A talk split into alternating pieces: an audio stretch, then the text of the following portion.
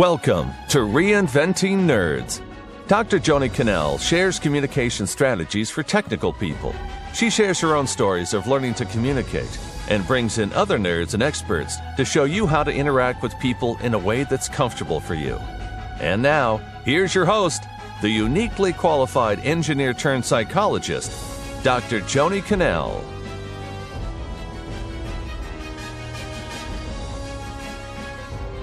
Hello and welcome to Reinventing Nerds. Today's guest is Elisa Yu, and she has a story that's going to be a little bit different from what we've heard before.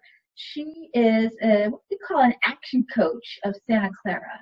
That's her position there, but she's had a nice history of working from biochemical engineering to being an entrepreneur and having her own startup company to then moving into business coaching. So I'd love to talk to Elisa about her experiences and her people strategies. So let's bring her on board. Welcome, Elisa. Uh, hi, Josie. How are you? I'm doing well. I'm so glad you could make it today and uh, be able to talk to our viewers and listeners about your story. Yeah, thank you for having me. Ah, our pleasure. Well, we shall see. So let's let's start out with you telling us a little bit about first of all, you moved from biochemical engineering into sales support, and then you went to a startup. So what's what's this all about? Uh, yeah, so I graduated as a chemical uh, biochemical engineer, and then I started working in a pharmaceutical company as um, most biochemical engineers do, doing process development work, um, growing cells and harvesting proteins um, I love the work and I actually pro- uh, progressed from an engineer up to a supervisor and all that. So it was, it's doing great, but um, deep inside, I think I'm not that satisfied. And um, so I did some soul searching and I realized what is missing is that I'm not interacting with people as much as I would like to. So um, I, I love the cells and the virus and the bacteria and all that and the proteins, of course, but I can't see that for that I'm doing that type of work for the rest of my life. So I say, okay, what can I do with a chemical engineering background, but um, do a bit more, uh, do it, get into a job that actually have more human interaction. Mm-hmm. Uh, I look through and I say, oh, field application scientist sounds like a good uh, sidestep into that arena. So I um, make my way over to field application scientists, and uh, through that, I actually uh, start to help other scientists to uh, to, to give them a solution to um, to get their work done better and all that. So I still use my chemical engineering background, but at the same time, I have that human interaction that I'm really looking for. So I'm very satisfied. Um, then, then from then, um, actually, one of my colleagues called me up one day and said, "Hey, Elisa, you know what? I'm starting my own company. You want to come on board and join me?" And uh, you know, being in the Silicon Valley, that's um, that's one thing that you sort of don't just say no. You know, whether you can be successful or not, it's a different story, right? But the just the chance of you starting something brand new. Um, and I was young at the time. I was like thirty something. I just got married, and my husband have a good job, and I'm like you know what? Why not? I'll just go on for a ride. Uh, so yeah, that's how. That's really how I just jumped in and started um, my own company with with a couple partners. Yeah, that it wasn't like I planned it out for five years or something. It, it was it was quite it was just an opportunity I wasn't willing to give up. Okay, you just gave us like the prologue to our episode now because the question I'm just dying to ask you is okay, what challenges did you run into? I've been here. You said, yeah, sure, let's just go for it. Do a startup. I mean, it must have been really different. And of course, we're focusing on people strategies here. What kind of things came up with you in, in that regard? Uh, yeah, no, you know, as as you know that I, I started because it was an opportunity. It was too uh, too good too good to pass on, right? So um, I wasn't prepared to to really go into a startup and understand how to run a startup. And of course, uh, when you say people challenges, there are, there are actually two main ones. One is dealing with your co-founders. Um, interaction between your co-founders um, is is one of one of the two biggest people challenges. Then the second one is of course dealing with employees. Um, so those are the two main challenges, and I, I can give you a little bit about both if you want. Oh yes, uh, please. I'm sure our yes. listeners would be happy to hear about this because I know there are other Silicon Valley engineers who are like, hmm, startup. yeah, yeah, no, for sure. So, uh, I, uh, as I said, we have three co-founders, and uh, one of them is is my colleague, which I know quite well. Uh, the other one, I don't know him quite well, but uh, we're we still we didn't see any problems. So we figured that it's a startup. We just go in and put in work. But um, I think the main challenge is that we all have different uh, personalities and we all look at things differently. When uh, when we were in a company, me and my coworker, um, we're under a pretty well defined structure. Now that we're in a startup, um, just the the you know, just the dynamics of who should listen to who, and if there's uh, different you know, opinions, how do we handle it? Um, and that is a huge challenge. And we work through it. Um, there are lots of arguments. There's uh, lots of, you basically, you learn on the way when to insist and when to give in. Uh, when to cooperate and when to sort of say, well, no, I'm I'm standing my ground, right? So that's that's what I learned along the way. Um, and I think the most important thing that actually uh, bind us together uh, at the end and make my startup success, make our startup successful, um, was that throughout the process we built a level of trust that basically knowing that we could have arguments, we could have disagreements, but we're still um, working towards the same common goal and we're not going to screw each other you know so that's yeah. that's the trust that you built, and because of that we were able to overcome the differences. And and of course as the company grow we then start to have more of a structure. So with the with the more uh, a bit more defined organizational structure and um, you know that challenge become uh, less of it because we, we know that there is one CEO and that CEO we, we're going to have to listen to him. If we disagree, then we disagree, but that's the ultimate decision maker, right? So um, we were able to do to make most decisions by consensus, but uh, in the rare occasion when it does happen, uh, infrastructure does help to say, okay, well, listen to him because he is he calls the shot. He is he is ultimately the uh, the CEO of the company. So uh, that that's how we uh, that's how we solve that uh, challenge in people challenge.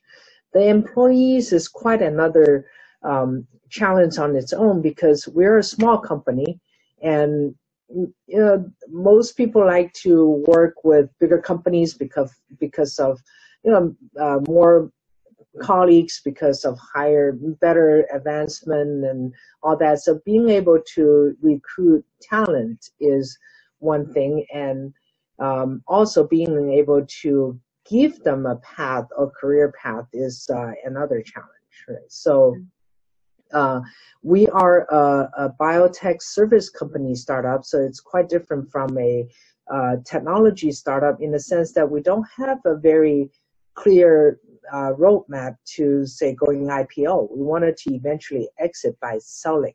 Right? So going IPO is is not um, is it's not our ultimate goal. Mm-hmm. But then at the same time, uh, because of that, we don't know how to structure the employee uh, uh, stock plan so that we can incentivize them. So um, retention of people, and I think that's a huge challenge for us. Um, and I you know, I I think you know, speaking from me personally, and I, I know that it's true for my uh, for my co-founder as well. It's really the the the thought about self worth, right? We always say we're a small company. We can't compete with the bigger one for talents. Oh, we can't do this, right? When you say you cannot, you cannot, you cannot. Guess what? You're that's a self fulfilling prophecy. You're just it, it, from the beginning, we we just kind of set ourselves up to say that, oh, forget about the uh, the most talented people. We're not going to be able to get them because we're not good enough. So I think uh, when we start to change is when we start to say, no, we're good enough. There are people who like to work for a small company. We have values that we can provide to our employees.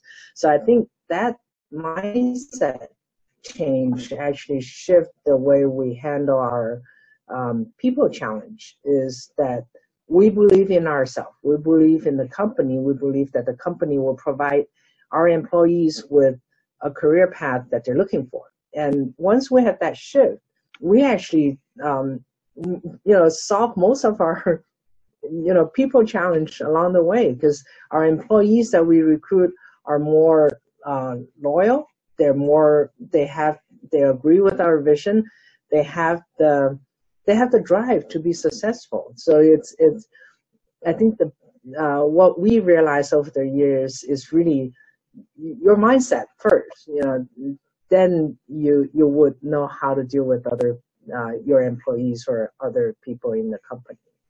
Well, I think that's really interesting. So, what you're saying here is that as a startup, you had to realize the value that you provide to your employees uh, to attract good people to, to work with you. And it took a little mm-hmm. while to, yeah, because you're just starting out saying, well, you know, we're not, you know, uh, Google or Facebook or something, but uh, we have a lot of value. And just like you wanted to jump in, into the startup, uh, others want that experience too.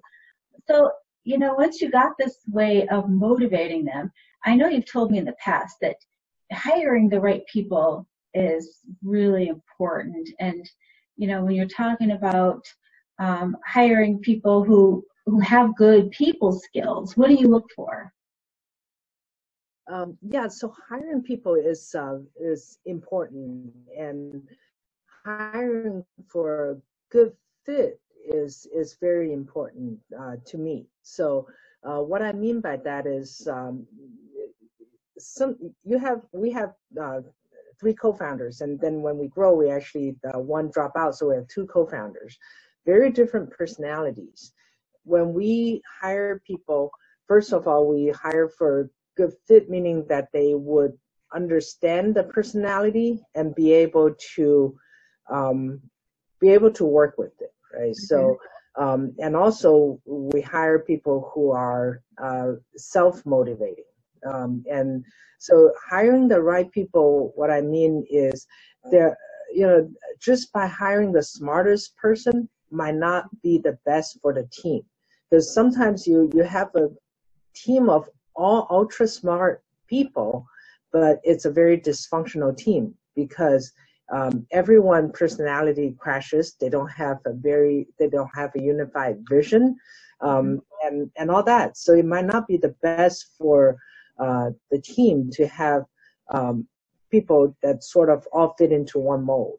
So hiring right, what we what we learned uh, as a startup, and now that I'm coaching, then that's what I'm mm-hmm. uh, coaching my client is to understand your current dynamics and hiring people who can plug into that dynamics with a bit of uh, complement outside of your your zone so you can grow. But at the same time they can plug into that dynamics and be functional. So that's what i meant by hiring right. Uh, you want to hire people who come in and not completely upset the dynamics. You do want them to be an extension of the dynamics so your comfort zone grow bigger and bigger as your company grow. But it, that person cannot be all the way out in the left field and expect things to to to just work themselves out. You know, that that's what that's what I found is is very critical. Mm-hmm. Well, you talked uh, for a minute here about how you went from being an entrepreneur and having this company to then becoming a business coach. So tell us about that transition and what you do now. Okay, yeah. So um, I we grew we uh, started the company. We grew the company and eventually sold the company. So uh, it was a successful exit. And after that, um, I was um, I was thinking what to do with my life because I was still young. Um, mm-hmm.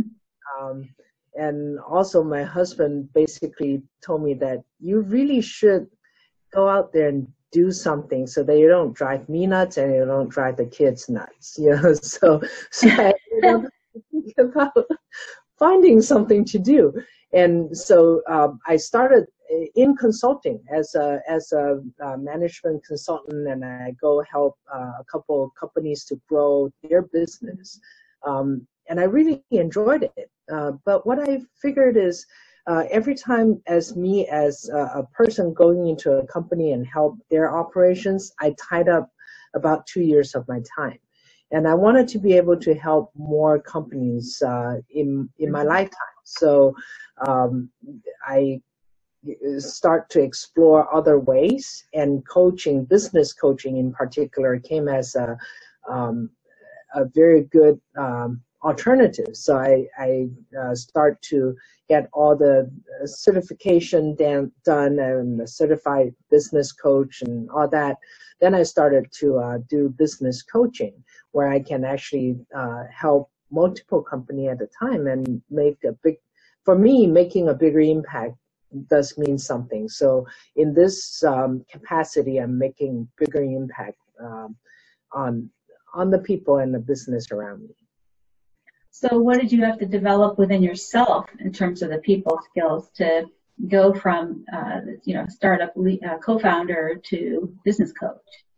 I think the the biggest challenge that I have to overcome is to um, rely is to let go of what I am capable. Now trying to uh, bring other people up to make mm-hmm. them to enable them to do their job. Uh, in a startup, it's a it's a fast, it's a it's a uh, go go go uh, environment, right? So you go in, you're just kind of like do this, do this, do this, do this, and you you you execute a lot of things on your own. When you're a uh, when even when I was a consultant, um, my my definition of consultant is I actually go into a company and be there. um, you know, be on their C level team and help them grow the business. It's still execution, execution, execution. Being a coach, you sort of take the um, take the coaching role, right? Like, a coach uh, in an athlete uh, world, like like a football coach or basketball coach. You're on the sideline. You're trying to coach the people who are actually doing the work uh, to improve. So um, I think uh, a whole lot of different skills needs to be honed in uh, for me at least. You know, listening, patient, and also uh, you know trying to have different way to approach uh, to motivate people. I think that that is the um, the ultimate um, this uh, people skill that I have to improve on in order for me to be a a good business coach. Yeah, I love what you said, Lisa, about sort of taking yourself out of it. I mean, I'm sort of re- rephrasing this, uh, yeah. taking it away from you and putting it on them because, yeah, as a coach, it really is about the other people. And I mean, the best coaches will kind of disappear in the mist, you know, while they're out there succeeding, right, and on their own, and consulting similarly, right? The idea is to empower them to be able to do it. And, you know, I also heard of some of this about listening and, and motivating them, which is helping them come up with solutions that they can do. And if you're just coaching, you're not going to do the work for them as yes. you previously. You're going to help guide them so that they can figure out how to do it on their own. Yeah very different. I mean, that's also just, you know, being a good leader on a team as well, being able to, I mean, unless you want your people to keep coming to you to do the work for them all the time, I'm doing that right. That you know, especially we hear about this with I don't know some of the the generational differences coming in. People like just keep coming back and asking for the answers, and you're like, no, I'm going to come to me and I'll give you questions, right? Uh, yeah. and figure it out. So um, yes. sounds like that, that's something that yeah, definitely. It's hard when you've been the one who's who knows how to do it to then step back. I mean, how was that for you, or are you still struggling with that? Uh, I am actually, honestly, I'm still struggling with that from time to time. and you know, uh, so I I'm getting better over the years because I've been coaching for the past five years. Yeah. Um, but it yeah it is it is uh, hard sometimes right especially when you when my clients i don't think they're moving as fast as i um, i see they could mm-hmm. right? And uh, i would get into that mode and say why why aren't you doing this? What what is uh, what is uh, stopping you from doing this? Or sometimes i would say hey you know what? Can you just trust me and just do this? And just do this.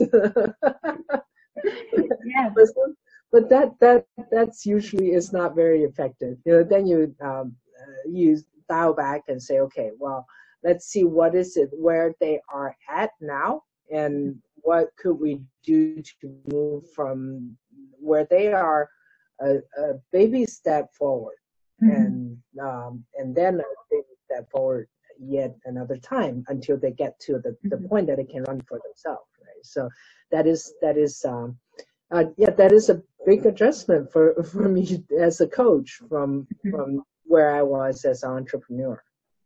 Right. And, you know, I hear this a lot with leaders too about the control factor, just, mm-hmm.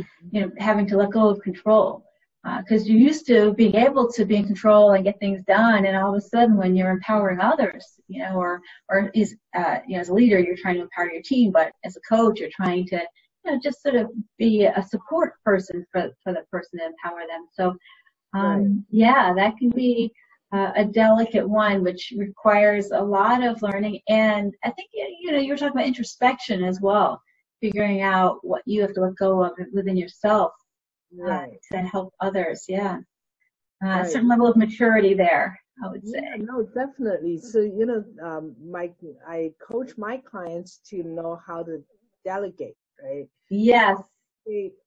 But not abdicate from from task, right? So mm-hmm. um, that is that is uh, uh, what I see most of the business owners challenge is able to know how much to delegate and okay. how much to leave for themselves, right?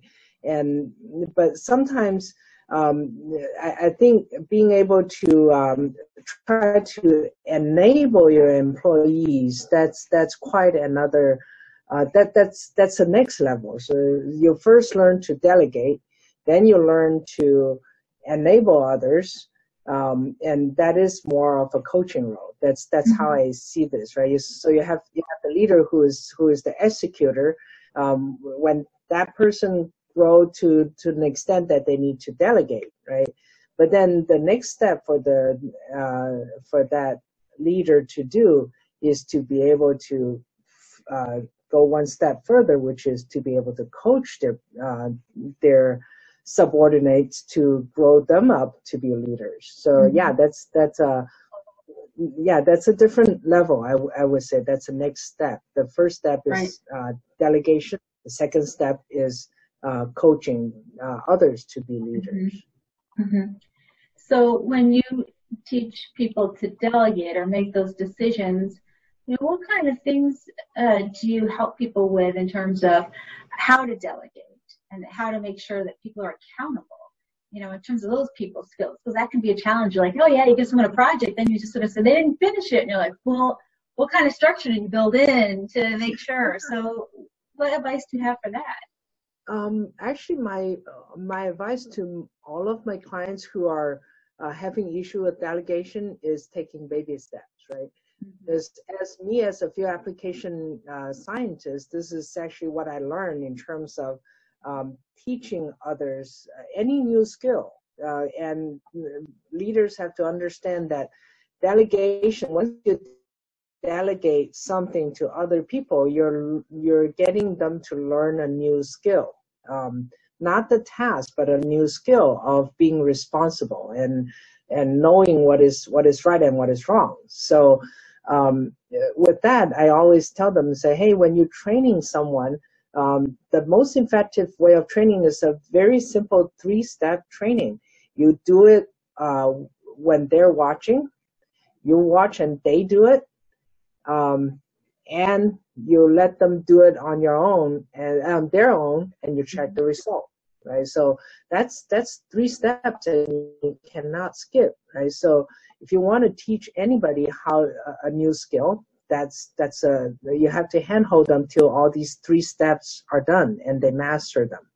So that's that's what I say about delegation. I say if you want really truly want to delegate something to others and make sure that they do well when you're not doing it, you have to follow these three steps and make sure that they graduate from each each step before you move on.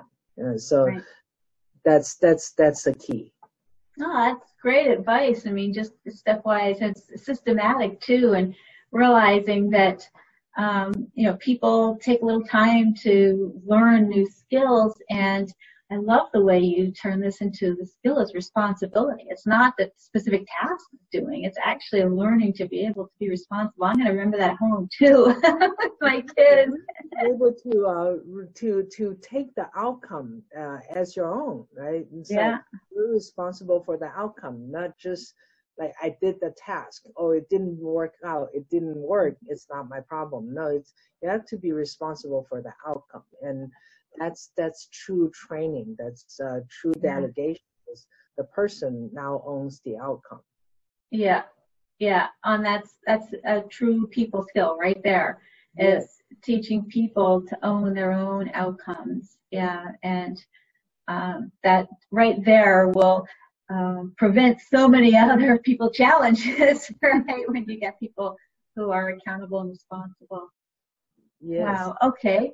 Well, let me ask you one other question here because you, know we talk about the engineers and the technical people. I mean, you've have sort of had a foot in both worlds because you also have an MBA, mm-hmm. and so I'm curious to see, you know, from both sides. You know, people always think of business people as being different from engineers and and vice versa.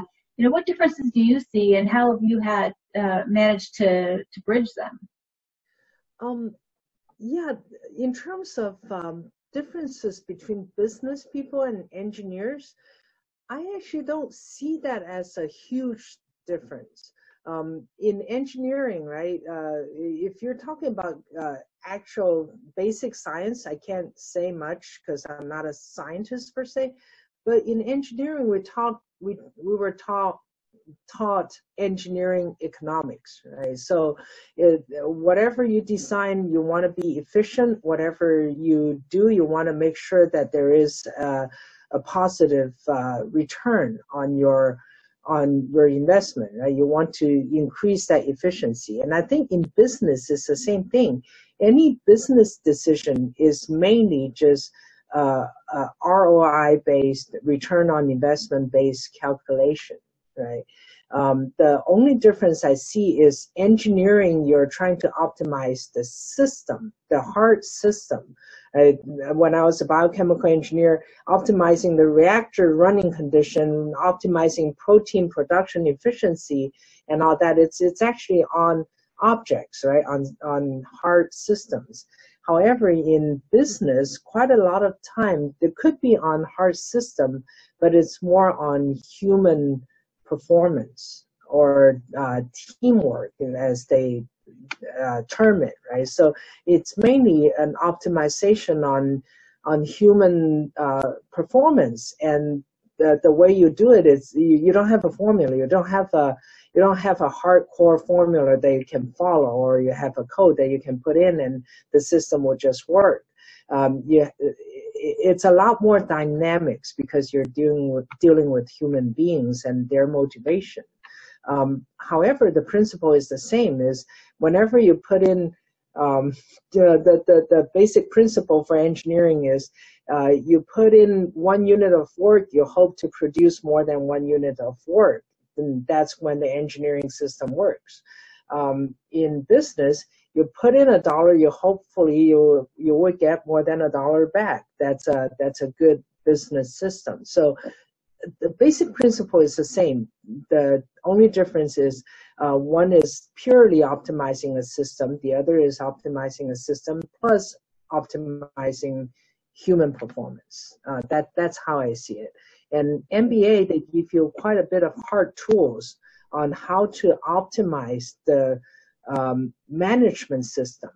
Um, however, I think a true um, leader in business need to know the human factor, which MBA uh, curriculum do teach you uh, a little bit, but it's more. I, I, think you you actually need to to do it to understand it. Right.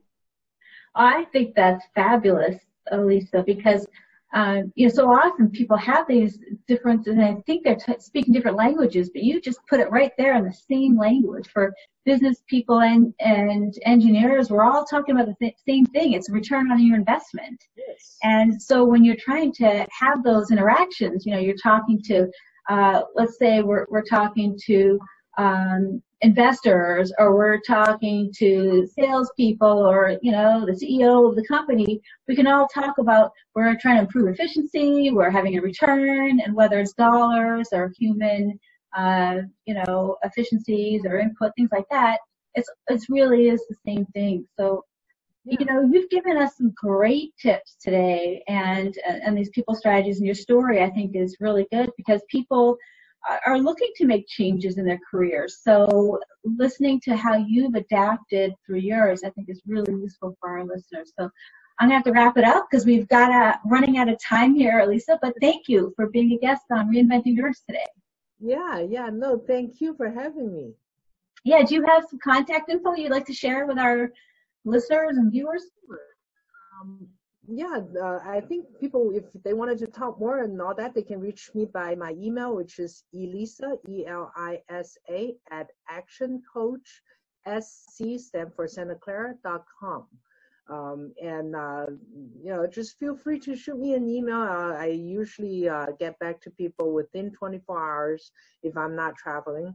And uh, I love to talk more. Uh, I've been through that road. I know that there are some sometimes there there are some hard decisions to make, but um, but it, it's a it's a very um, thrill ride, and I I'm glad that I I got on the ride, you know, and uh, I I really hope that more people would um, step out of their comfort zone, and I think taking that first step is critical. Well, thank you, Elisa. So there you got her information, and it'll be in the show notes as well. So if you didn't catch it, I'll have it all uh, on the website, reinventingnerds.com. And so to our listeners and our viewers, thank you for being here today. And don't forget to subscribe to the uh, podcast and rate and review it so we can get more great guests. So thanks a lot. Have a good one. We hope you enjoyed today's episode of Reinventing Nerds and encourage you to apply what you learned to help you communicate better. For a free consultation with Joni to see how she can help you further, please visit reinventingnerds.com. Until then, embrace your inner nerd and remain true to yourself while you develop your communication strategies.